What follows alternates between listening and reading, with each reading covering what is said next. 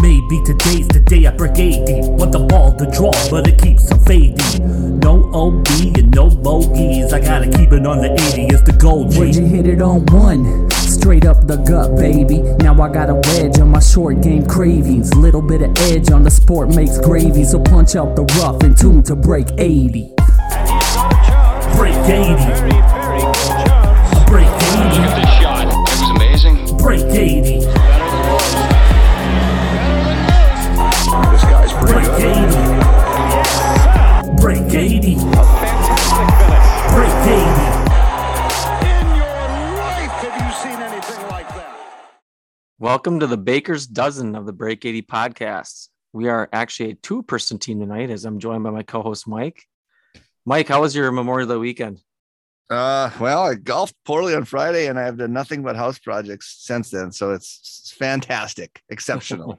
Sounds good. There's nothing like, you know, playing poorly at the start of the weekend, and then it just festers all weekend when you can't get out again. I would, uh, yeah, yeah. I uh, I missed another putt playing... Um, Playing uh, roll 'em from about six feet, five feet again to win on eighteen. So that's back to back. Uh, this time I actually re- underread the break, so I, I had the direction right. Yeah, but I would, um, if I learned anything from this uh, Memorial Day weekend, it's uh, I would highly suggest if you were installing a bathtub shower, just to hire a plumber. Hire out. What a pain hire in the out. ass that is! Oh my God, is that a pain in the ass?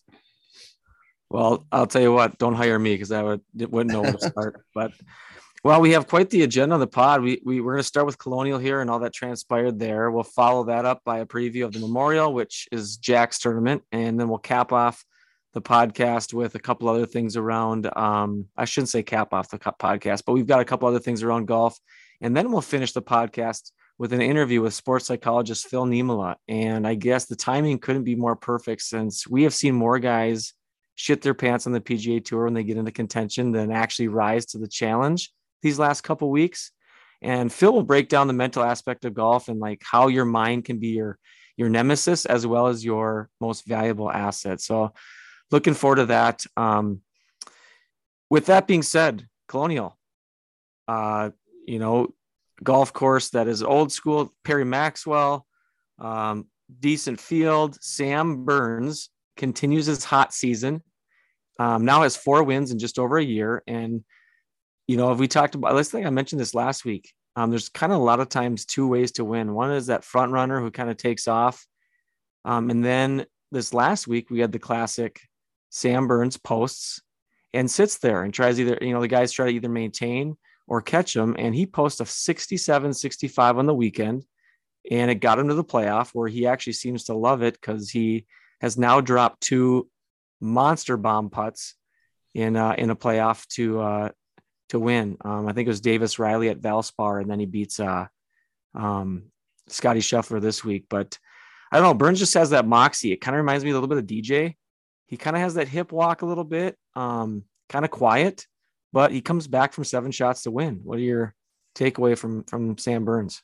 Yeah, he posted a number in the conditions. He- were pretty fun to watch because I am never, I could watch that all day. I could watch those guys. I know it's actually kind of frustrating for people like, like Scheffler would take forever for some shots. That one little chip where he was trying to decide if he's going to chip it or putt it. It was like fifteen minutes, but those guys are just perplexed in the wind out there, you know, which is like us average guys on any shot on us on a completely still day. But uh, I think, part, I think part of that is, is, in an era where a lot of golf courses are taking out trees, and I've always been a big fan of that, don't get me wrong.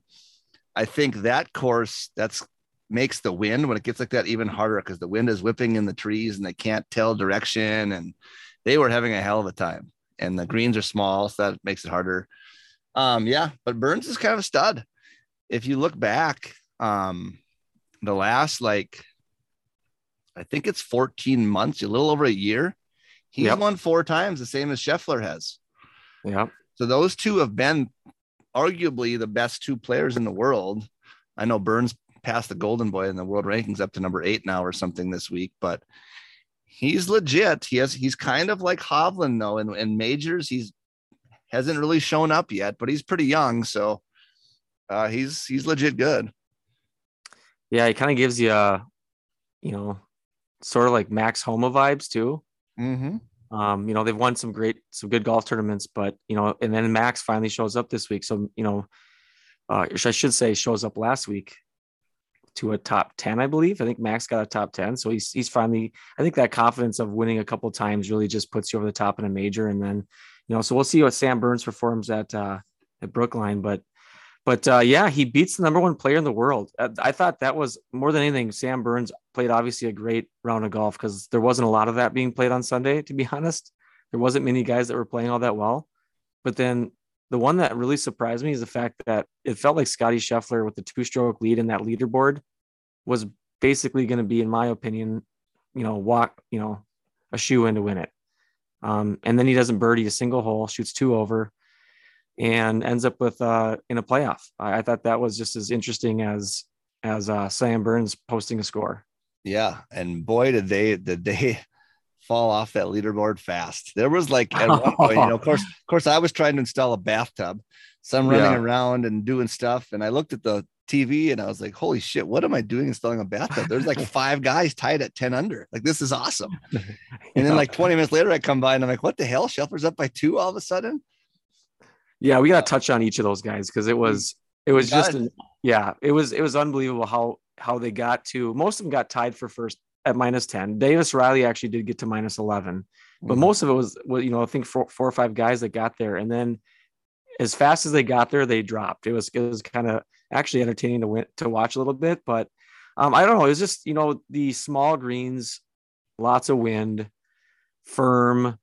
There wasn't like anybody that was stuffing anything. I mean, if they're making birdies, it was, you know, maybe a fifteen footer, or there just wasn't a lot, you know, the par fives, they probably were able to, you know, get in there close, but it was just a lot of just grinding. So Harold, Harold, Harold Varner was on like break ninety watch. If you were doubling his back nines, he shot forty-five in the back. So, and this is a trend of his. I mean, dude, he, He is an amazing Thursday golfer. I mean, he he makes a lot of cuts. He plays really well on Thursdays. But then anytime he's ever gotten contention on Sundays, I mean, he is the epitome of blowing up. I mean, he shot, I think he shot himself out of the tournament at the, I think it was Bethpage. Bethpage. Um, I mean, I, I don't think he, I think he shot like forty something on the front side and just totally done. done. And he's shown that before. He just cannot find a way to keep it together on a Sunday. He looks cool and calm and collected. I mean, just very casual guy, doesn't really seem to be upset with any shots or has a good attitude, it appears, but there's just something mental there with him. You know, it's hard, it's hard watching the scene of a fifteen foot putt turn into a four putt. Yeah. Uh, That's a through, tough scene. Through twelve holes yesterday, he was ten under, tied for the lead, and he finished at even. He finished That's... at even. He was ten over on the last six holes. And that's the stuff that I'm really interested, you know, with this um, interview with, with Phil, we're going to do. It's just the fact that these guys are so talented and they just have monster meltdowns. Davis Riley gets two eleven. Okay. He's never won before, has taken a second. He misses a four footer, actually pulls an iron into a bunker. So it wasn't a good iron shot to begin with. Makes a great bunker shot to about four feet, lips out. So then he bogeys. Following hole, he blasts one right over the fence, O B. You know, and then his next shot is way left. I mean, it, and it's just, it's just fascinating. I mean, it's, that part of golf is fascinating to me. The guys that just cannot hold together. And I've been there, trust me. It's been, whether it be, you know, a club championship where I remember going O B on eighteen. I basically had a par, a par five at Monticello to, to go to the final eight group. And I pull one out of bounds, or whether it be driving range uh, pull, driving range. Yeah. Pull? Well, yeah, that, I mean, not that far, but Or, or, or you're, you're shooting one of your best rounds, you know, and you're, you're all of a sudden think that you're going to start, you could do this right in your head. And then all of a sudden you start making bogeys after that. So this interview is going to be fa- uh, fascinating with that part, but um, a couple other guys that were there were Stallings. I mean, he kind of hit a couple shots that I don't know if anybody's hit a shot from on that golf course. I mean, he was all over the place. Brendan Todd just doesn't have the, you know, even a short course is coming in with six irons. Scheffler's coming in with pitching wedges. You know, that's not going to be hit to his favor. He did, he did shoot a, a, a seventy-one, which happens to be probably one of the better scores for the last guys, you know, the late round guys, but my goodness, the golf was not good. No. Scottie will probably be okay with that second place finish. He uh, or T one finish. He went over eleven million dollars so far this year on the P G A Tour, and it's only it's not even June yet. It's good to be Ted Scott, huh? Yeah, yep, yeah. Well, you know, and Scottie, the thing about Scottie that was weird, you know, he's obviously playing really well, but I just was surprised how tentative he was on the greens, just super tentative. And I don't think I've seen that much of him. He's pretty, pretty, pretty aggressive and just goes to make birdies. And he did not make a single birdie. He was just super, you know, you could just tell he just didn't make that committed stroke. Um, I think I think the wind really was getting in their head putting wise. For sure, because he had they showed a short putt of Scottie Scheffler from that angle, you know, where the camera's behind the hole a little bit, and he missed yeah. it right, and it wasn't even close. I mean, it was something that I would do on hole eighteen and in, in, in, in roll in a roll a match to win, you know. Yeah. I mean, it was nowhere near the kind of putt you would see from a P G A Tour player, let alone the hottest player in the world and world number one. So, yeah, you got you're onto something there. Yeah, the the the finish at at nine under was was super surprising. At one point, my my boy, the golden boy, even had it to seven pretty early in the round, but every time he made a birdie, followed it with a bogey. So he he kind of shot himself out of it and started to miss short putts again. So I don't know what's wrong with him, but other than that, I mean, it was a you know an average P G A tournament. I don't think you know drama is always nice, but. You know, it's really hard to come from a major back to a regular P G A Tour event, in my opinion. It's just a different feel for me. I don't get as excited. It's a little bit harder to watch for me. Um, so it's got a tough spot because the Memorial is a big deal. Yeah, that, so that would be. And then U S Open's coming up. So it's kind of in a weird spot. Um, well, Burns wins the jacket, um, but he also wins a nineteen seventy-nine fully restored Trans Am Firebird. So, Mike, if you were to win a golf tournament, what car would you like to win? Oh man, I don't know. I'm not much of a car guy, I guess, but um at the current state of things, I would take a uh probably something electric that would get me from point A to point B without having to buy gas like twice a week I do currently in my F one fifty. Just yeah, exactly. Well, yeah. I was actually thinking opposite of you. I was like, give me an old motorhome motorhome yeah. where I can tour the country and play golf. Yeah. Um Well, I don't know. There's not much more to talk about. Uh, you know, you and I didn't, you know, watch every shot or anything, but, uh, you know, biggest takeaway, Sam Burns is good at golf as well as Scottie Scheffler. And, um, you know, we'll probably continue. Actually, you know, it's Burns winning another one is pretty much a shoe-in for the, at this point, shoe-in for not only the uh, President's Cup, but he's got to be up there for the Ryder Cup points gotta, too. I don't Got to think so. I He seems like he'd be a pretty good Ryder Cup kind of player, especially for the U S team, which is built with a bunch of bombers. That's what he does. But I think my biggest takeaway is Mother Nature wins. I mean, that golf course in years where people have won at twenty under before, you know, yeah. in the in the low twenties, and mainly due to one day, pretty much it kept the scores down because some of the other days there were guys firing some pretty low scores out there. But when the wind kicks up on an old golf course with small greens and it was firm, it was bouncing that one. Yeah. Somebody, somebody hit. Oh, Burns is Burns is a shot on the playoff bounced like a billion feet up in the air and, and yep. long to that spot where he made the putt from. Yeah. And then, and just imagine trying to talk to your caddy and where you think you have to land it, you know, it's yeah. just, so anyways, kind of a different golf course this week. It's the, we, they go to um, the Midwest. It yep. moves to Ohio. Muirfield Village awaits. It's Jack's event, the Memorial. Uh, last year we had the COVID drama from uh, John Rahm. And then I believe Cantlay beat up Morikawa in a playoff. Um, so I, I'm assuming that John Rahm is going to come into this tournament kind of with a chip on his shoulder, if you will.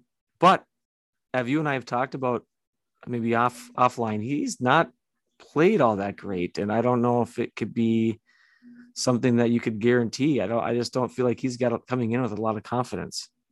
Yeah. When we get, when we get to the picks, I, you know, probably win now that I don't pick him, but like, how can you? Not on your radar, huh? Like he hasn't, he has not played well. He really hasn't played well since the U S Open last year at Torrey Pines. He's not. So I don't know. Well, it's going to be a stern test. Uh, They get those greens pretty firm and fast. Uh, it's really fast. They, they get them really fast. And then they always have the rough pretty thick. Uh, so that basically means if you're not getting off the tee very well, you, you know, basically good luck coming in because the golf course is fairly long as well. So you, you add some length you add some thick rough, and you add some firm and fast greens, there's a lot of factors here that need to be discussed in terms of who can play well. I think it starts with being pretty accurate off the tee, just to give yourself even a chance to, to hit the greens. And then your iron play has to be pretty good, because if you miss the greens, you're having a, you know, a thick lie with lots of rough, and you have to get up and down with really firm greens. It can make for, for some tough shots. So I don't know. I, I, I also actually enjoy the closing hole. I really like the, the closing hole, that, that tough par four. Uh, uh, it's the, the hardest hole in the hardest hole in the golf course. Yep. With the creek on the left there. And then a lot of guys bail right where they have tons of bunkers, thick rough. So it makes you really uh, commit to your shot. But anything else from Muir- Muirfield? Well, uh, yeah, they redid the whole course, remember, in twenty twenty, I think. Okay. They, I remember watching it on T V. They, um, as the tour guys were finishing, you know, at sixteen, seventeen, oh, that's right. They were already. already they were already on the front nine tearing the greens up that's and right. ripping the whole course up that same day. So they renovated the whole place. I know eighteen is the uh, hardest hole in the golf course, which is awesome to me. I love it when the last hole is hard. Yeah. Like like Southern Hills was awesome when exactly. eighteen. Um, and there's going to be more green locations, um, so you can have a few more or more pin locations that are larger greens. You can make it a little tougher there, because they kind of had a couple of spots only they could use, and guys could kind of hit certain spots. But um, yeah, it's got some tough holes at the end. seventeen is four eighty-five yard par four. Um, sixteen is two hundred rough, you know, roughly two hundred yards over water, par three. It's a good finish, but they usually get the greens rolling. I know in twenty twenty, that year. Uh, maybe it's twenty twenty-one. Anyway, they get them on a flat surface. They get them rolling thirteen, you know, and you get some of those yep. slopes and stuff. So they're really moving. Uh, you know, obviously that's weather dependent. They actually get the uh, fairways moving too, because I believe seventeen, the one you're talking about, has a has a big hill. If you get to the hill, yeah, D J hit one like a billion yes. miles once. Yep, and they just do this roll forever. So if you yeah. you hit fairways, you're going to get added distance, and obviously get a lot shorter clubs into the uh, to the greens as well. So. The one, the one thing I don't understand about the golf course, and I never have understood this, is so it's supposed to be like Jack paying homage to Muirfield in Scotland. You know, that's why he built it. He was in the Walker Cup there in nineteen fifty-nine and all this. He was over there a bunch, you know, at the British Open and everything. But at the same time, it's like there's a bunch of trees still. I don't, you know, I don't. Yeah. So I don't, it's weird. That's just odd to me, but that's kind of the deal there. It's, it's a tournament that he wanted to start, kind of like the, his version of the Masters, you know, mm-hmm. um, and it was designed after um, Muirfield Village somewhat, but yeah, we'll see. I don't know. Should we do picks? We can do picks. Uh, I guess along with that is, you know, famous, also the, the old famous milkshake. The guys oh yeah, God! Out. I would, I would, God, I would that, get so much weight. I love milkshake. I, I could get, from, I could go for one of those for sure. Supposedly, yeah. the I like, I would love to go. Just like that's what we should do in here. We should have like this podcast should have some P G A Tour myth busting. Like I want to go, and is this milkshake that much better than like the fucking drive-through at McDonald's? Or is it, I mean, is it life-changing? Because the tour pros claim it's so good, and they got all these fla- all these wild flavors and stuff. I don't know. Yeah, you're right. That'd be great. Maybe the P G A Tour can hit us up on that. Mm-hmm. All right. Yeah, let's get to the picks. Um, first of all, let's talk about last week. Oh God, I'm kind of hot right now. Two in a row. You're tied. We're tied. We're tied at the cellar. We're tied four, two, two. Yep. Um, I had Jordan Spieth. He ended up taking top ten. I think like seventh, maybe or ninth, something like that. Uh, he was top ten, and then um, you had Morikawa. I think Be- he kind of. How yeah. did he end up? I don't even know. It was terrible. Way out. Kind of limped in. Speaking of a guy who has not played well, that guy is not. He has not done much since. But, but it was windy. He's not a mutter. Yeah, yeah, it's true. I don't think he's a mutter. That's. I think. The, I think the verdict's out on him. Yeah, but bad weather. He, don't take Morikawa. He won the Open Championship. Yeah, was but there was per- no win that week. It, it was weird. Every day? Don't you remember that? It was just bizarre. There was zero wind. Hmm. Um. And then uh, I believe Timmy had had Kisner missed the cut. Yeah, so missed the cut. Yeah. Four so two two. Timmy gets first pick. Took last this week, and he's obviously not joining us, but he did give us his pick. Um, he is going, you know, Tim style. He likes to go with some of the the upper tier, upper echelon kind of player. Um, you want to want to want to say his pick?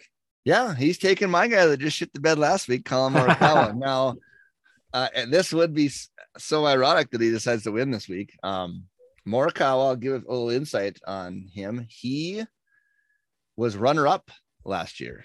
Was it a playoff even? I think it was a playoff with Cantlay. I think it was a playoff with Cantlay, yep. They might have went into a playoff, but so so he does have a good track record there. Um, but do we I have a weather this, report? Do we have a weather report? Yeah, I have not checked the weather, but I do have this tidbit. This is fascinating to me. Fascinating. This would be a good thing for the psychology guy. Um, Colin Morikawa from four feet is ninth ranked putter in the world. From four feet, ninth, ninth ranked putter on tour, so basically the world. From five feet, he is one hundred eighty-seventh. That one, how how is that even possible? That one that added that, foot just gets, I don't know, foot. That's weird. Maybe, you know, I, I think that's kind of the area that Spieth is struggling too. Like he's looks super comfortable over an eight footer for par. And then you get him for like three and a half, four feet. He just comes out of it immediately. So I don't, yeah. I don't know what that is. So four feet and in, he's automatic basically, and five feet. I'm sure. I'm sure even one hundred eighty-seventh ranked is still a very high percentage of makes, but still yeah. to go from ninth to one hundred eighty-seventh and for one foot difference is crazy to me. Yeah, that's that's tough. I mean, with the kind of courses they play too, with like you know, really fast greens and being pre- precise on a, you know, you don't get probably a lot of straight up the hill putts. So you know, you get to five feet, those can kind of be a little risky. Um, so he went Morikawa. Yeah. You taking? Well, uh, we're going to go back to the well here. I'm going to go back to the well with a guy who has not worked out well for me. Now we may or may not blame that on Mito going out, going out late at night. And, uh, who, by the way, hey, we didn't talk about that. Mito had a pretty good week at, uh, he was up there for a while. So good for him. Yeah. He did come back. Um, You know, Mito, Mito kind of screwed him there a little bit, but he's a good player. He uh, he won the Genesis earlier this year at Riviera. We're taking Joaquin Niemann, Jocko, as as he goes by out there. Um, okay. Here's my thinking in on Chile. This. Yep, the Chilean vibe going. Um, in two thousand eighteen, I know they've redone the course now, so it's a little different. When he was nineteen years old, he was the thirty-six hole leader at the Memorial. He's a talented dude. And I think when you, you know, when you're looking at like stats and stuff to back up your logic for golf courses every week, I feel like this is one of those golf courses that, and you said earlier, I think where uh, maybe you were talking about mental stuff, but I think the Memorial at Muirfield, it's, there's really nothing that stands out that you have to be good at this or that. You got to be good at everything out there. You got to have some distance. You got to be fairly straight off the tee. You got to hit greens and you got to putt. So Here's what here's Jocko's stats. Strokes gained tee to green, he's twelfth. Strokes gained off the tee, he's eighteenth. Okay. And putting average on tour, he's averaging one point six nine five putts per hole, which is fourth on tour. So statistically speaking, he's pretty damn good. Um, and he, he backs it up with good play. I don't even know what his world ranking is now. It's pretty high, but um, I don't know. Did he even play this last week? He did not. He did not. He did, so not. he did not. He did not play in it. No. He's coming in rested. Maybe he got up to Columbus. It's north of Columbus. It's Dublin, Ohio. Maybe he got up to Dublin, had a couple milkshakes early, got the vibe going. he got needs a couple milkshakes. Dude is, I think he weighs yeah. one hundred twenty pounds. Yeah, he does. So uh, that's that's my pick. We're gonna see how it goes here for him. All right. You know, maybe he's gonna he's gonna have this mental thing where he's like, I'm gonna finish it for you, Mito. Mm-hmm. You know, we were right there. I'm gonna I'm gonna bring it home. And maybe he'll just kind of have that mentality. Well, I am going to actually um, choose a guy that I, I you know, I, I I try to choose not necessarily with my like like you kind of kind of do try to choose with your with your brain, not your heart. This guy actually infuriated me when I when I chose him for something for the Masters. I mean, he made one birdie in thirty-six holes, and it was the seventeenth hole of of Friday. Um. He, but his track record there, he's, he's never really, you know, you know, the word contending maybe, but he, but he's has finished um, top fifteen, four out of five times. So he's there. He's, he just hasn't been maybe, um, you know, he, he's a couple strokes away from, from contending. He's pretty good off the tee, uh, good iron player. He, but he's not won since two thousand nineteen. But he does have a gold medal, and that is X-Man, Xander Schauffele. And I wonder if his dad will be there to support him. I love the old shots to show the Frenchman. The Frenchman. Yeah, I know he's the Frenchman. I know he's grabbing a milkshake. Um, but I do worry about his putter. I just, uh, you know, when he gets hot, I think it was the Bayer Nelson. He got hot on the Sunday and finished, I think, tied for second. You know, his iron play was great. I think he's got a lot of confidence coming in. I think he's seeing more putts fall. I have a, I have a kind of a hesitation that if he does get into contention, will he be able to not falter? He just hasn't had that feeling a lot. So I'm a little worried about that, but I think his game is in the right spot. I, I think his game is there. Um, I don't, uh, I, I, again, I like his, uh, what's, you know, the way, the way he carries himself. He doesn't seem like he's always too high or too low. Uh, you know, and he's, and he's got a good little tidy short game too. I think he's pretty good out of the bunkers. Pretty good off the greens. Just need a hot putter. He's he and he's due.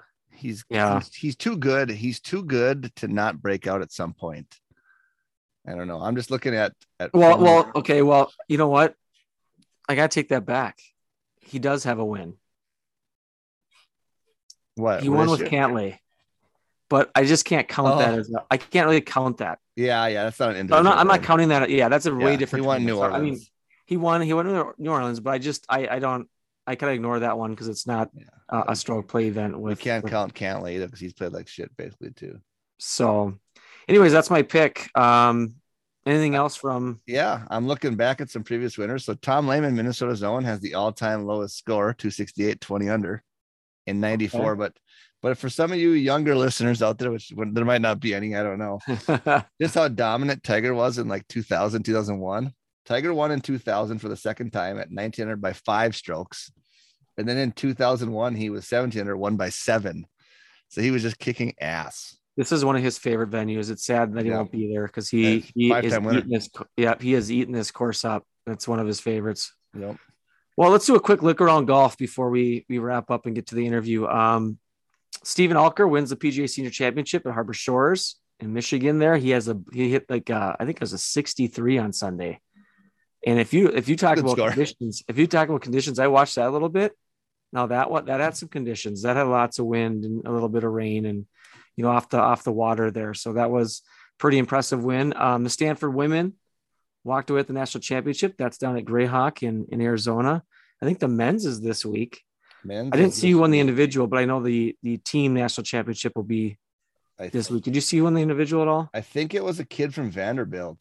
Oh, was it um, freshman? A freshman, yeah. What was his name? He, he uh, won it, huh? I He's got kind so. of a. He had one hundred ninety-four ball speed on the, off the tee for a okay. freshman in college. Um, I think he won. Okay, I can't remember, I can't remember the name. He's in Vanderbilt. Okay, so the that, ladies had match play at Shadow Creek. Yeah, and then that's that's where we're gonna kind of let you kind of go. I think it was Inji Lee won the match play at Shadow Creek this week, and we're gonna kind of. Let Mike take it from there because Mike actually has played Shadow Creek. What's the story? How'd you get on there? That's uh yeah, that's a great story actually. Um, the whole kind of experience is so um the match play, which if anybody watched it at Shadow Creek, they actually flipped the nines for the match play. They had the they played the back nine as the front nine. I don't know why. Um, you know, well, uh, but if the if the if the holes are good. You want to use them because otherwise in match play. Oh yeah, I suppose. Yeah. The match, because they're kind of, I mean, seventeen is a little short par three that uh, Fazio put like ten million dollars into a waterfall behind it. And then uh, eighteen's, eighteen's a good par five with a creek running another waterfall. Tim would say, uh, co-host Tim here, he, he went with me. He would say that they switched it because Uh, they, he didn't want, they they were afraid that there'd be another birdie birdie finish like he had I'm sure. uh, on seventeen and eighteen because he did. Um, shout out to Tim there. Um, but yeah. Um, so Chris, a buddy of ours uh, who works for TaylorMade, he uh, had a friend or something that was working for M G M who was going to be quitting at M G M, and M G M Properties owns Shadow Creek. And, um, he called me one day or texted me. It was like a Wednesday and said, "Hey, could you play Shadow Creek on Sunday?"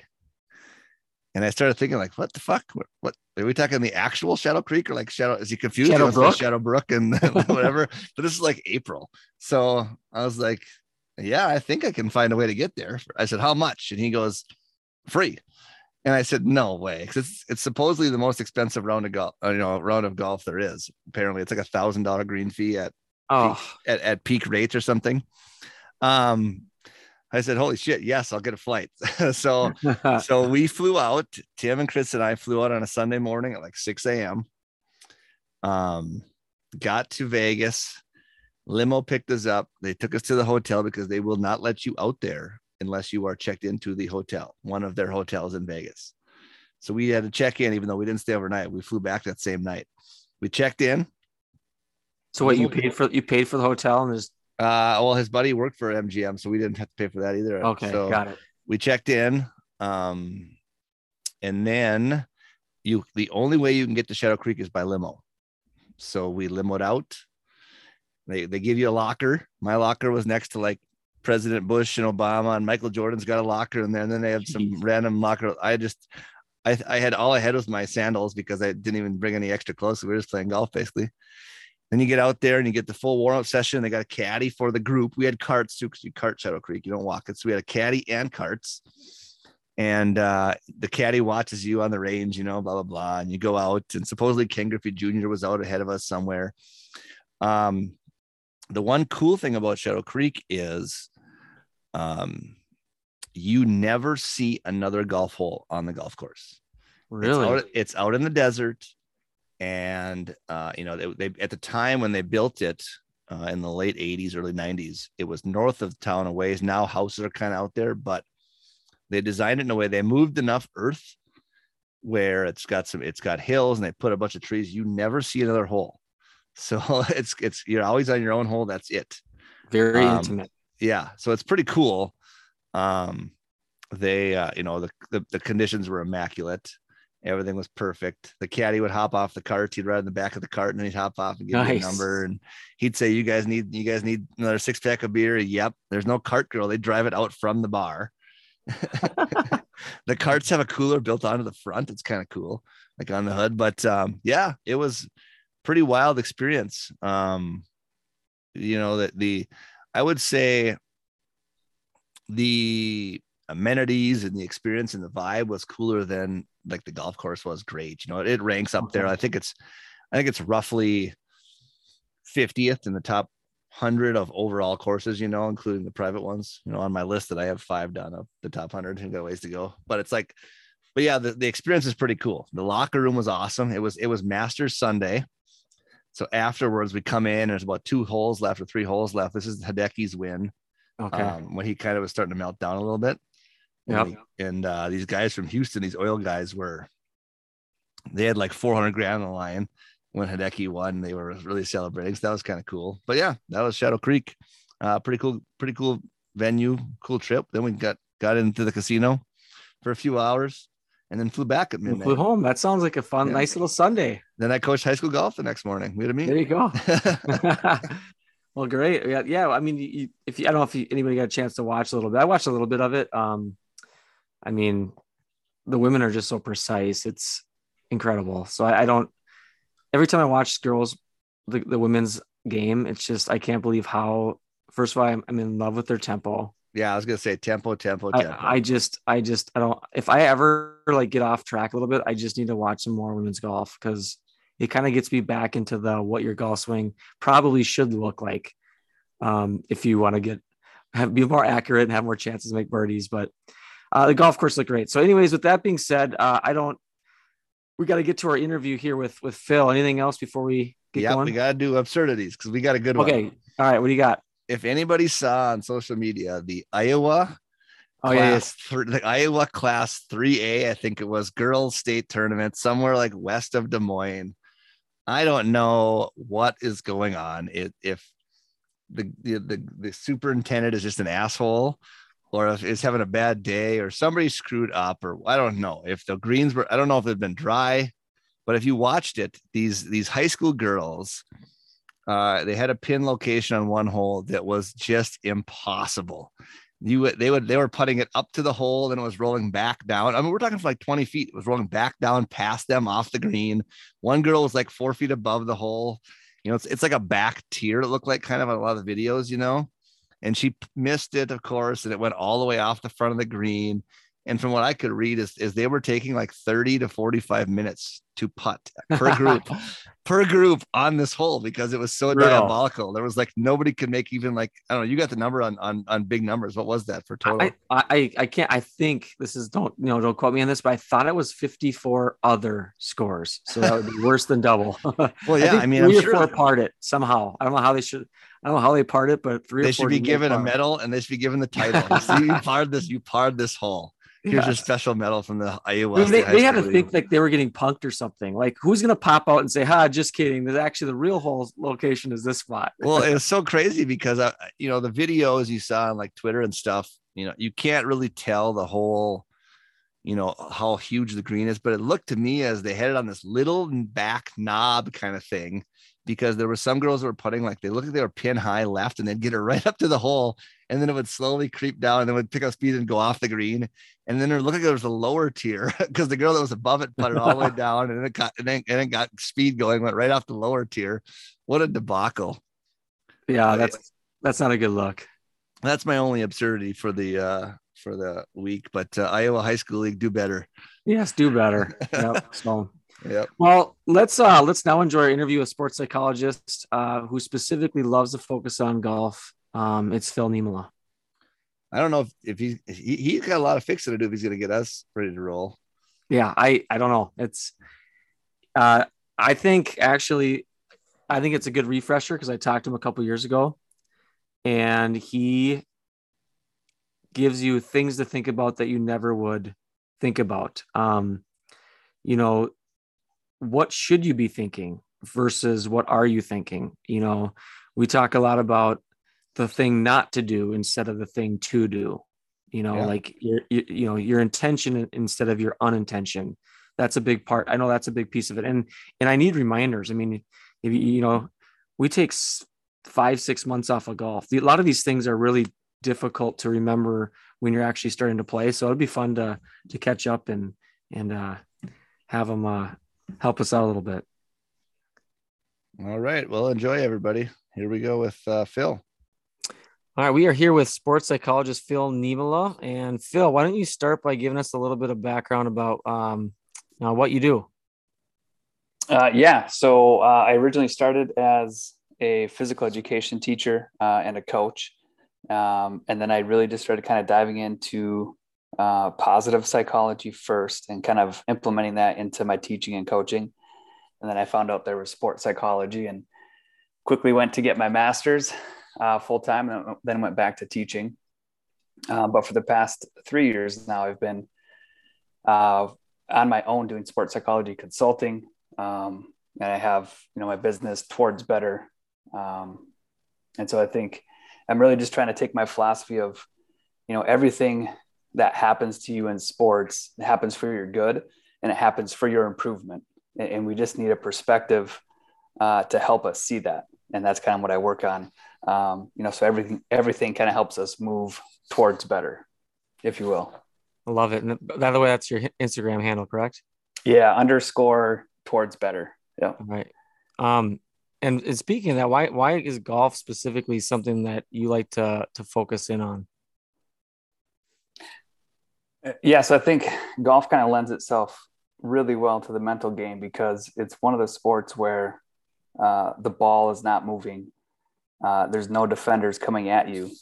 And so really you, you have all the time in the world to think, um, but there's, there's kind of a proper way to think and that gets kind of exposed, uh, exposed more, I think, in golf.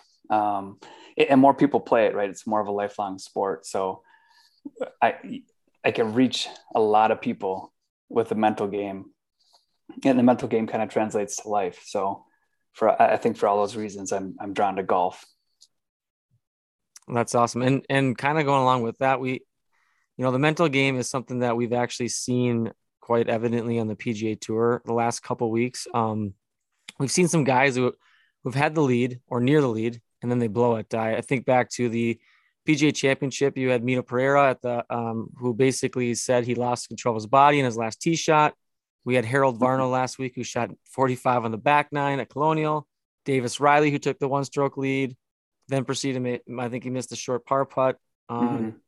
like fifth, I don't know, like thirteen or fourteen. And then he took his next tee shot out of bounds. Like, how do players at any level of that, you know, that try to perform in front of not only, you know, themselves, but other people, how do they handle those nerves? And, and why is it so hard to do that in golf? Yeah. I mean, I, I think, especially on the professional level, uh, it gets kind of uh, amplified even more, but I really think that there are, there are just kind of, um, kind of glass ceilings that we're not prepared to go beyond. Um, you just hit a li- you hit a limit of kind of what you're capable of. And I, you know, as I watch, watched Mito and then watched his interviews, I, I, I felt like he probably prepared the best he could, but he just didn't have the experience to draw on, um, you know, whether it's dealing with the thoughts that he had, um, the nerve, the, the emotions that he was feeling, um, in sometimes, you know, that's the greatest thing about sports, right? Is all these things happen that we can't control. Um, and it really pushes you to your limit and you find out what that limit is. Um, so I, th- I think he just hit a limit, and I, I didn't see Harold Varner, or I can't remember the other guy you mentioned. Um, but it's kind of the same thing, right? You get in these situations and it's just, it's new. Uh, and if you were in it before and you failed and you didn't, you don't have somebody to debrief it with and and have a positive perspective on what happened and move forward and learn from it, um, it can kind of continue to bite you. Um, but I, I hope that answers that question. Yeah, I mean, you know, especially Varner, he he's actually kind of been there a bunch of times, and it seems like every time he gets there, you know, he, he's kind of like that one example that you were saying. You know, he's he's he's blown it before, and it seems like he just kind of keeps falling into that trap. Yeah, I feel like he's had quite a few where he's kind of been close, and then the last round he kind of fizzled. Um, so if, if if it's not, you know, processed, I don't want to say correctly, but like with the with a positive frame of mind, if if he can't reframe it and move forward, um, and maybe he tried something different this time and it didn't work, and he's going to learn from that, and that's going to give him a big insight to the next time he's in the lead. Like, there's no perfect um, equation To, to pulling this off. It's different for everybody. So I got a question about Harold Varner and actually just golfers in general. Um, Harold Varner on Sunday was ten under through twelve holes, and he finished at even par. So he was ten over the last six holes. So when you're working with, with players or in your studies, how do you stop the snowball effect? Like, like, man, he's a, he's a professional golfer that's won this year. He won in mm-hmm. yeah. Dubai or whatever. And he yeah. was, went just bonkers the last six holes. Uh, yeah. I mean, it's so tough to, to answer. I don't know Harold very well. Um, but, but the, controlling the snowball is, is more about, I think, getting into the present. And um, uh, when, when things snowball like that and, you, and you're feeling pressure, you, you kind of think you have to perform maybe perfectly or f- like faster um, than you normally would, or, you know, maybe trying to act like this pressure doesn't bother me, which takes your focus on what you have to do. And you try to make it look easier. Um, I mean, there's so many things, but I, I think taking a deep breath always gets you present.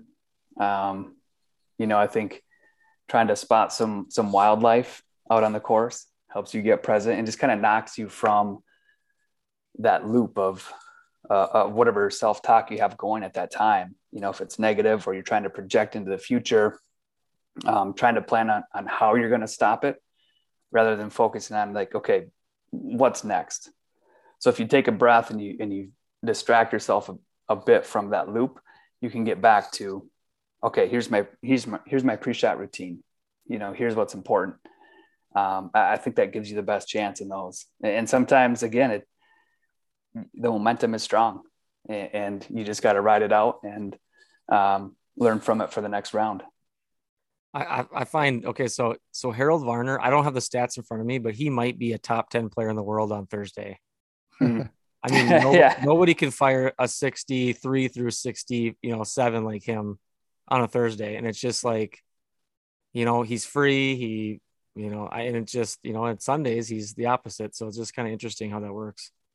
Yeah. And, and again, that's what, that's kind of what we love about sports, is trying to, to figure this all out. Um, you know, and, and you can't prepare for all the things that you're going to face. There's, there's, um, you know, so much variation day to day.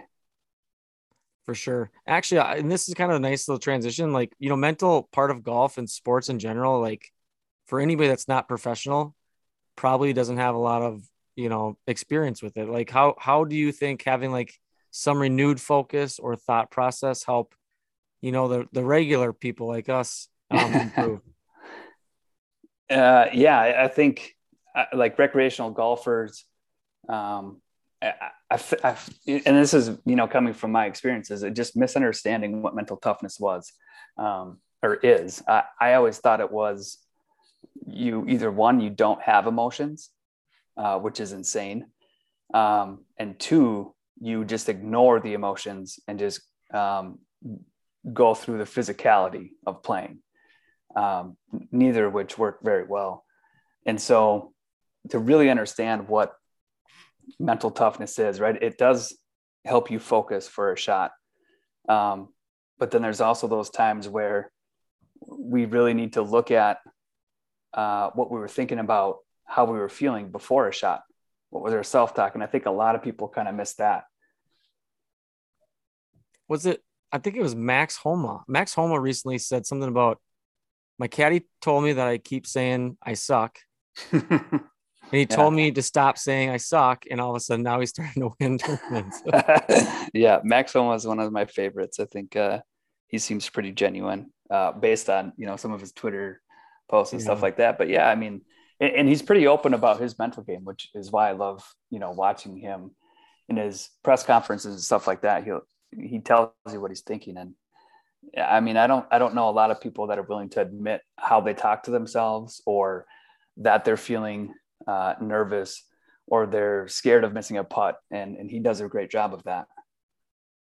I thought Bones, speaking of caddies, and on Saturday of the P G A, when Justin Thomas, you know, played poorly, he was the last one out on the range and just beating himself up. And Bones basically had to give him a pep talk and tell him, you know, you're a great player. You shouldn't be so hard on yourself. And I'm thinking, mm-hmm.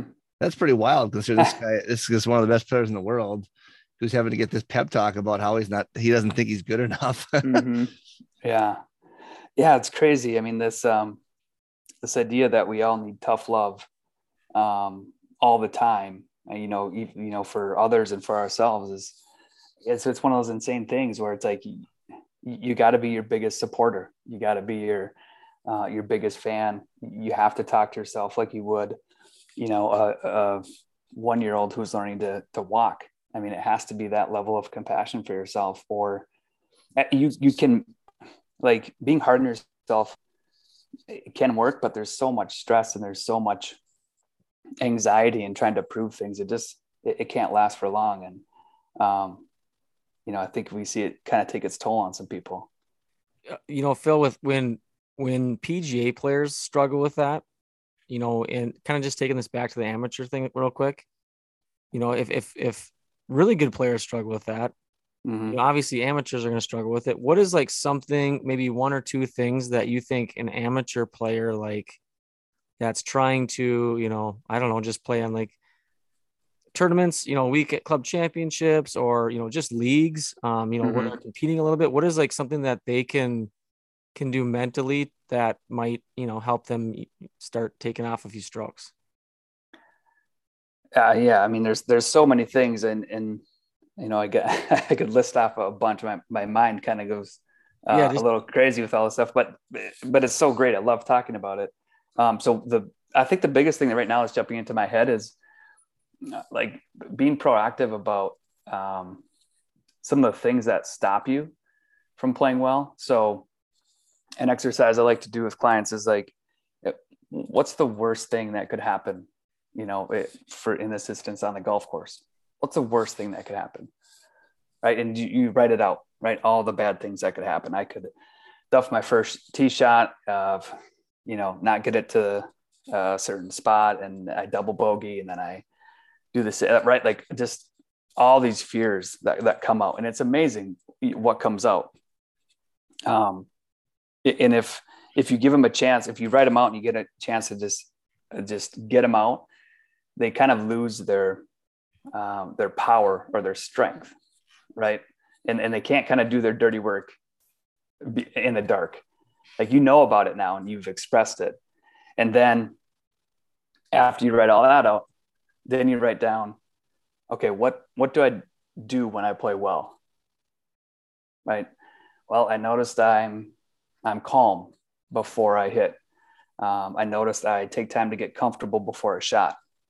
Um, all these things start to come out about how you play well, because these are things that we all know. Um, we just don't take the time to kind of get them out. And then what, again, once you start seeing them, again, the, the negative ones lose their strength and the positive ones build their strength. Does that make sense? Yeah, I never thought of that before. Mm-hmm. So, yeah, so, so that, I, well, kind of going off that, Phil, real quick, like, you know, you, so, so a lot of it is like, we, we always, t- and I try to tell my, my golfers specifically in high school, this, like, try to focus on a place you want to hit it as opposed to a place you don't want to hit it. Mm-hmm. Does that make sense? Yeah. So, that, I mean, that's a common thing, right? Like, yeah, focus on what you want. Um, I think where, where people kind of get stuck is they think they, they, they don't admit they're scared of it going somewhere else. And so then dealing with that, right? Like, I want to hit it down the fairway, uh, but that water is huge on the left. Like, in my mind, like, to build the awareness of, like, in my mind right now, uh, all I can imagine is hitting it in that water. Right. So then you have to take a step back and be like, okay, I'm going to refocus. My routine gets me into my target. It gets me to trust my swing. And, and if I still feel scared, I, I'm going to acknowledge that I feel scared.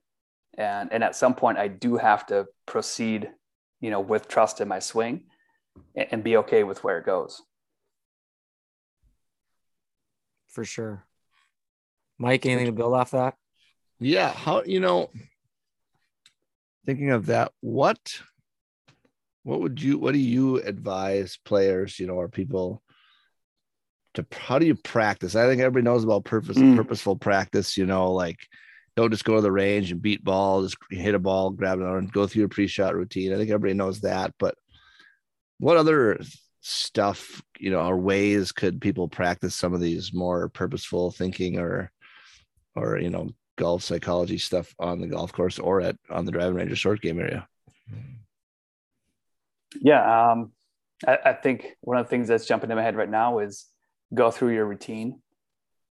Um, you know, all the, all the thoughts, uh, picking your target, address the ball, and then, and don't hit it, and then step away and go through it again, get to the ball, right? Visualize we're going to hit it and then step away.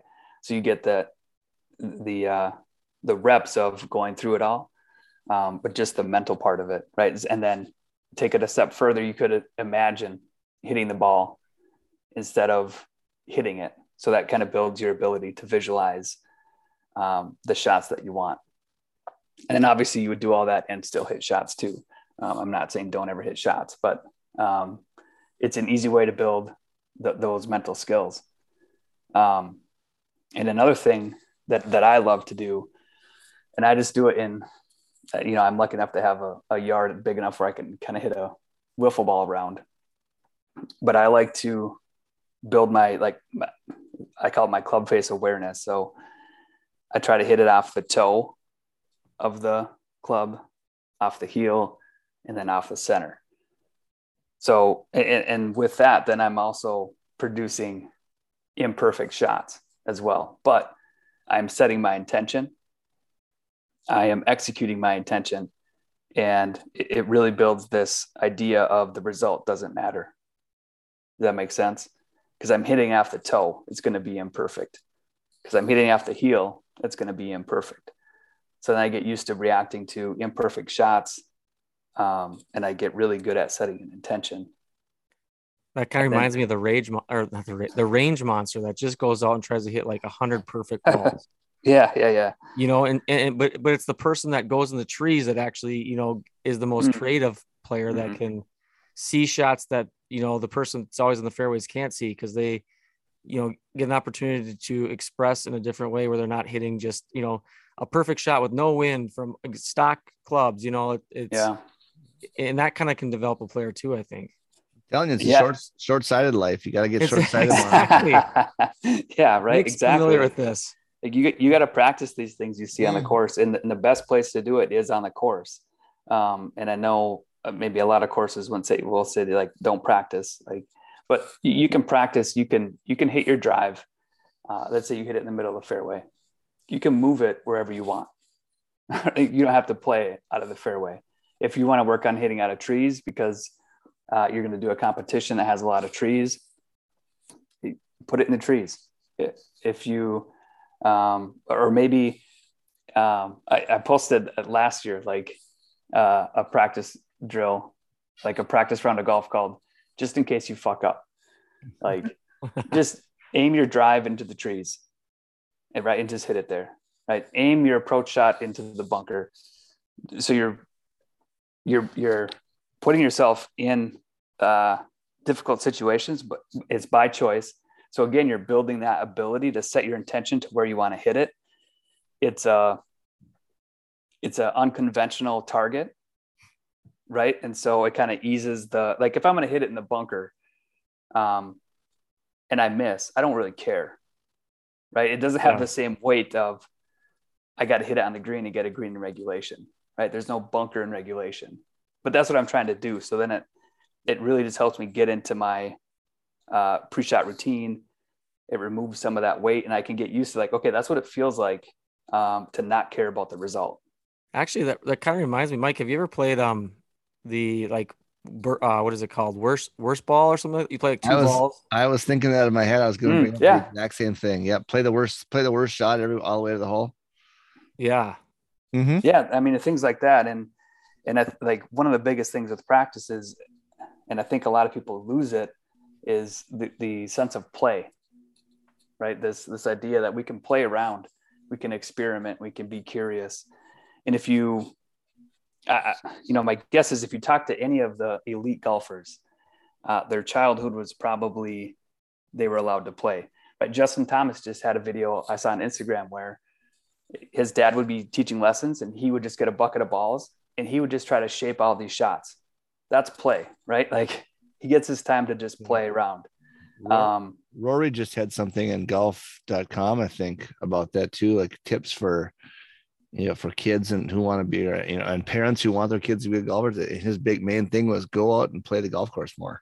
Mm-hmm. Don't yeah. be a robot. Don't be a robot in the driving range all the time. Yeah, yeah. I mean, it's it's so weird because the golf is like one of the sports, only sports where it's like your practice isn't on the actual playing field. Mm-hmm. Right. I mean, you can simulate it. You can do your best to visualize targets and you can create, you know, thirty wide fairway, thirty yard wide fairways and all this stuff, but it's not the same as like, that's the green, uh, right? I want to get a green in regulation and all these things that come up with, with playing golf. And I think it goes with your short game too, because when, when you're playing around, you'll get in spots, different lies that, you know, you would never probably see when you're just chipping on a nice manicured, you know, short game area. Yeah, yeah. You know, you're hitting on down slopes, you're hitting in up slopes, you're hitting all these different kind of shots. And like, you can't mm-hmm. learn how to shape your body or what your club needs to do and, unless you actually have the experience of doing it. And that's where, like, I think some of my golfers on my team struggle with the short game because they all of a sudden are in a spot, not mm-hmm. familiar with it because they haven't played enough. Yeah. They, they haven't put themselves in different spots to mm-hmm. even know what to do when they're there. And uh, yeah. the funny thing is, is I've been lately, probably the last few weeks, we're always trying to come up with new short game, you know, stuff. Mm-hmm. And we have, and we and we have a putting green with about six location, whole locations on. So I've been going almost every day now and finding the hardest shots I can find. Mm, yeah, you know, down slopes to short side areas where you got to bump and run, you got to you got to land it in the rough and and you know flop shots mm-hmm. and and you'd be amazed. You'd think the kids were going to like complain about it. And we, we make every single one a par three, you know, so we got, if we oh, have yeah. five holes, it's a par fifteen, mainly because I'm trying to say, okay, let's say you missed a green. Now we're just trying to damage control. We're trying to get out of here with at least a bogey because the high school mm-hmm. kids just, they'll, you know, they'll blow up yeah. and double triple. Yeah. You would, you could not believe how much fun right they have, they have with it because they're really hard shots, but they, they get more into that than they've got into anything. You know, make them drop it normal. You can't fluff your lie. yeah. play it where it is, and, and they have a blast doing it. And they're, and yeah. they're getting, you can tell they're getting better at some of the, because they got they got to think and they got to actually work on some touch yes. and, some, and, and some feel. Yeah, and that's like, so like our our brain loves novelty, right? It loves to try to figure new things out, and so th- that's that's why playing on the course is so valuable compared to a driving range. Um, again, you can create different scenarios on a driving range, but it's the same setup every time. But like when you play, your your brain just loves figuring all that out, and that that's why the kids who who play young and they play on their own and they play the course, they're they're allowed to experiment. They're allowed to drop a ball here. You know, I used to take my, this was years ago, but when I, I had the, uh, my younger, youngest brother was, gosh, I don't even know, seven, eight, he would find the longest putt on every green and be like, this is going to be the putt of the year. Right. And he'd try to make, every, that was, that was his fun. Right. Like, and he doesn't play a lot of golf, but he's a pretty good putter right now. Another, um, another really good one that, that takes time and, um, and it, so we kind of have to do it like a crappy weather day when no one's on the golf course, is I'll go out, if they let me, with like all six of my varsity kids. And I have, you know, I have a couple of kids that shoot around even par, and then some other ones, you know, that shoot up into the eighties, and they'll all tee off. And then I'll usually have like my number one's tee shot, which is like in the fairway. I'll make him go play like my number sixes, you know, that's yeah. over in the right. Yeah. And then my, and they'll, they'll all swap kind of usually, usually one of the, the better player swaps with one of the worst players. So the, the better players are always playing in mm-hmm. trouble. Yeah. And then it's, and it's also great for the players who aren't as good, because they're like, they end up at the end, like, holy cow, you know, this is, this is not that hard. If I actually hit it in the fairway once in a while, yeah, you know, yep. it's, and they, and they're like, man, I should just go practice more. Maybe this would be a game a little easier. Yeah. I mean, that's a, that's a brilliant, that's a brilliant practice right there. They, they get like these, again, the, the number six player gets to play from beneficial position, so that kind of maybe increases his motivation and his focus to hit a fairway or to, to practice more. Yep. Right. And the and the best players get in positions where they again they they have to solve that problem. How do I get out of here? What does the best shot look like right now? Um, and things like that. So that's that's brilliant. I love that. That's genius. Well, Phil, just like when Mike and I play, like we're basically like total opposites. So Mike does like no thinking. And I'm just like, you know, I have all these things that I need to like, you know, hit the checklist before I take back the club. So like, when does it get to be, when is uh, too much? Th- how much thinking is too much? Yeah. I, it, like too much thinking. Um, you know, I, I don't necessarily like that that's associated with the mental game, because yeah, when, when you think well, it is not overthinking. And so if, and you know, if you're thinking well, if, if you're able to execute your shot. So um, I, I just don't know if, uh, you know, overthinking and the mental game are synonymous. Um, I, I think overthinking is probably more of a focus problem, right? Because we think a lot anyways, and it's where are we putting that focus? Right. And, and so most of us are um, probably conditioned uh, to focus on some negative things, right? Unhelpful things.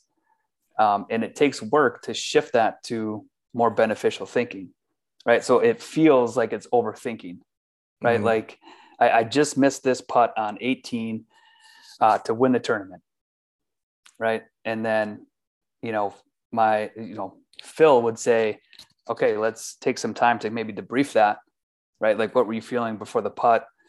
Um, were you, you know, uh, what's your reaction to it now? And kind of go through these things and kind of get that out. Um, they feel like that's overthinking because they're not, used, they're used to like, well, I'll just forget about it and move on. Well, if you do that, it's going to happen again. That's what, yeah. like I said earlier, like you have to take the time to address that and shift it to a learning experience. It doesn't turn into a learning experience on its own. So you're saying the last two times we played Roll'em and I've missed a five or six footer on eighteen to win. I should have, I should have debriefed myself afterwards instead of going straight to the bar. Yeah. Well, I mean, I mean, you can go get a beer. I can debrief whatever. At the bar. Yeah. Yeah. Yes. But you, you, you, again, you have to have somebody who you can really be honest with and who's not going to, you know, judge you and be like, you felt that way. Why would you feel that way? Right. It has to be somebody who's like, yeah, I get that. Like that was a, you know, that's a big putt. Like what, what, what did you learn from it? And maybe it's not, you know, somebody you play with, maybe it's your wife, maybe it's uh, a different friend.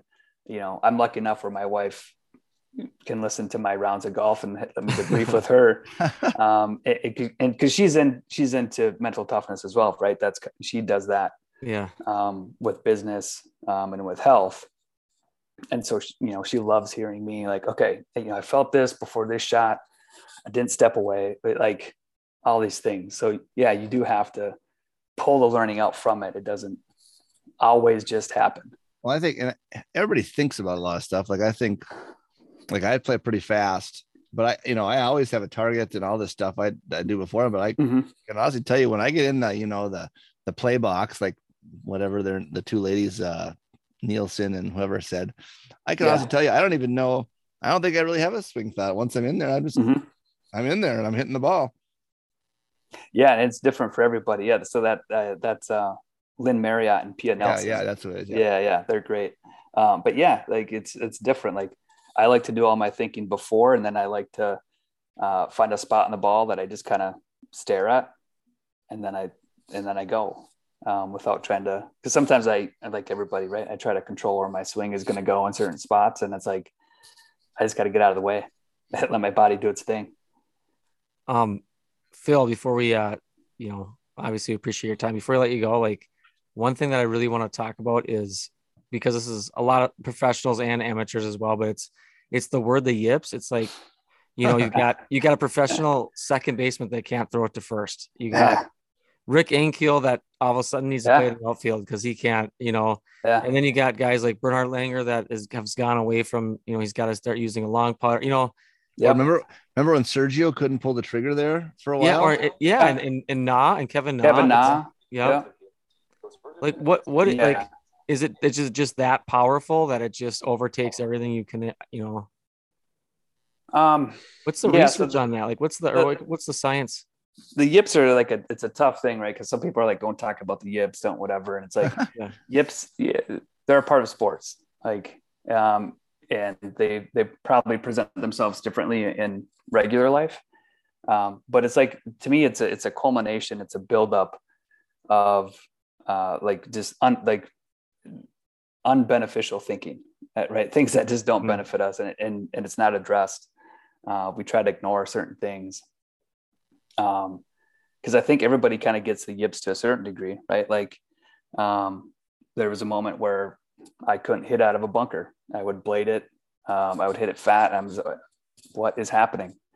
But I think the important part, like if you do experience these things where it, it happens over and over, it's, you got to get curious. You can't judge yourself. It's not a, it's not a toughness thing, right? It's not a, a sign that you're not tough, um, but you just have to, to get curious um, and understand that it, it happens. And again, the, the, my philosophy, it, it's happening to help you learn. So with like, with my bunker play, it was like, okay, I didn't really understand what I was doing out of the bunker, right? I could get out of a bunker pretty well, but I didn't know why or what was happening. Yeah.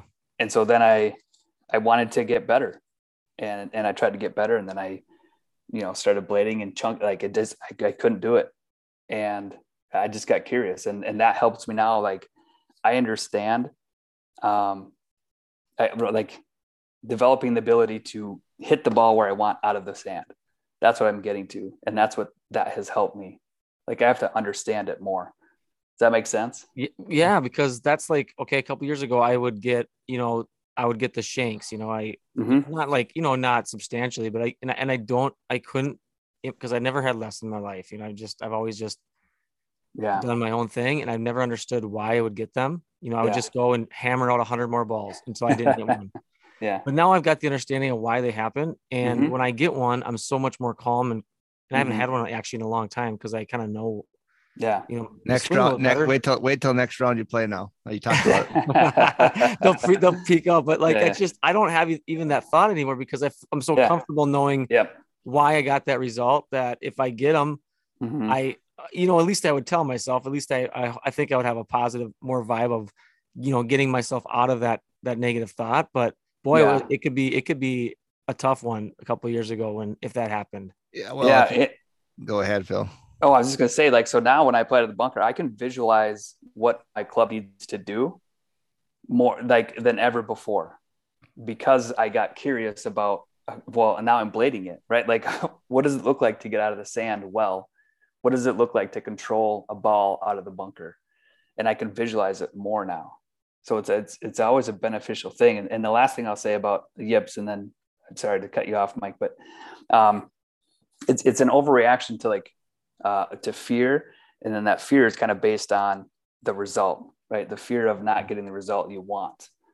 Um, and then we just judge ourselves hard. And, and again, like, that's what I've, that's what I experienced. Um, so yeah, I, I guess those are my thoughts on the yips. Uh, oh, and last thing, sorry. I, I think it's, it comes back to that sense of play, right? Do we have a sense of play, or are we so attached to the result? Um, and there's a, there's a podcast with Justin Sua. It's put on by Sports Illustrated. I can't remember what it's called right now, but he interviews the closer. I think, ah, shoot, I'm blanking on all this now. Bummer.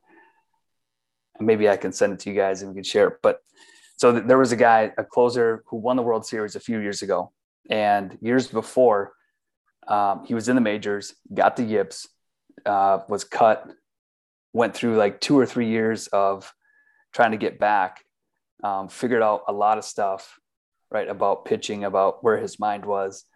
And then they, they, they play a clip of him closing, you know, striking out three batters in the bottom of the ninth to win a game in the World Series. And the crowd just goes nuts. And I'm like, man, what a journey for that guy to go through the yips, to mm. get curious, to figure it out, and then to be in the World Series and, and believing that, hey, like, I can handle the yips. And he says, like, they're not gone, but I can handle them. Yeah. Like, that's huge. Well, well, Jeff, I think if you get, do get the shanks again, the, yeah, the great, the wise sage Cheech Marin, I believe, I believe said you put all your change in your left pocket, you tie your shoe in a, you tie your left shoe in a double knot, uh-huh. put yeah, a tee yeah. behind your left ear. I believe that's what he told Tim Cup on the driving range of the U S O. Yeah. That's so good. Cause that, that actually like takes your, your mind off of being so attached to the result. Stress. Like it could, yeah. it could work for a little bit. Mm-hmm. I love it. Well, well, Phil, you know, we appreciate your time. I mean, we know that uh, time is precious, but like, this is such good stuff. Um, you know, at least for me, because I think the mental side of is kind of how I can always improve, like not just mm-hmm. physical stuff. Cause that only, I think, can go so far, but you know, yeah. just the way you think around the course and things like that, I think is just, um, just a lot of fun to listen to. So we appreciate it. Um, yeah. Last matter. thing I'll say, sorry, quick. Yeah. Yeah. Go ahead. Th- that's a separator, right? And I always say, like, your swing is good enough to produce lower scores. Like, you just have to get out of the way, yep. and you can you continue. Yeah, I just put a one man scramble. But yeah, I just put a one man scramble. Shot yeah. sixty-five. You know, it's like I hit all those yeah. shots. Nobody else yes. did. Yeah. What's your so, uh, Phil? What's your Instagram again for people that maybe get a hold of you or something if they? Yeah, Instagram is uh, underscore towards better, and he, uh, if you if you send me a D M, we can do like a free you know half hour quick consultation, and that that that helps a lot of people on its own. Um, see a lot of improvement, so it doesn't take a lot. Perfect. All right. Well, we appreciate it, Phil. You're the man. Yeah. Thanks, All guys. Right. And, and Jeff, I love what you're building with Break eighty, and this podcast Thanks. was great. Uh, thank you both. Yeah, Thanks, thank buddy. you. Take care. All right. We'll see you guys. Maybe today's the day I break eighty. Want the ball to draw, but it keeps on fading. No O B and no bogeys. I gotta keep it on the eighty. It's the goal, G. Would you hit it on one? Straight up the gut, baby. Now I got a wedge on my short game cravings. Little bit of edge on the sport makes gravy. So punch out the rough and tune to break eighty. Break eighty.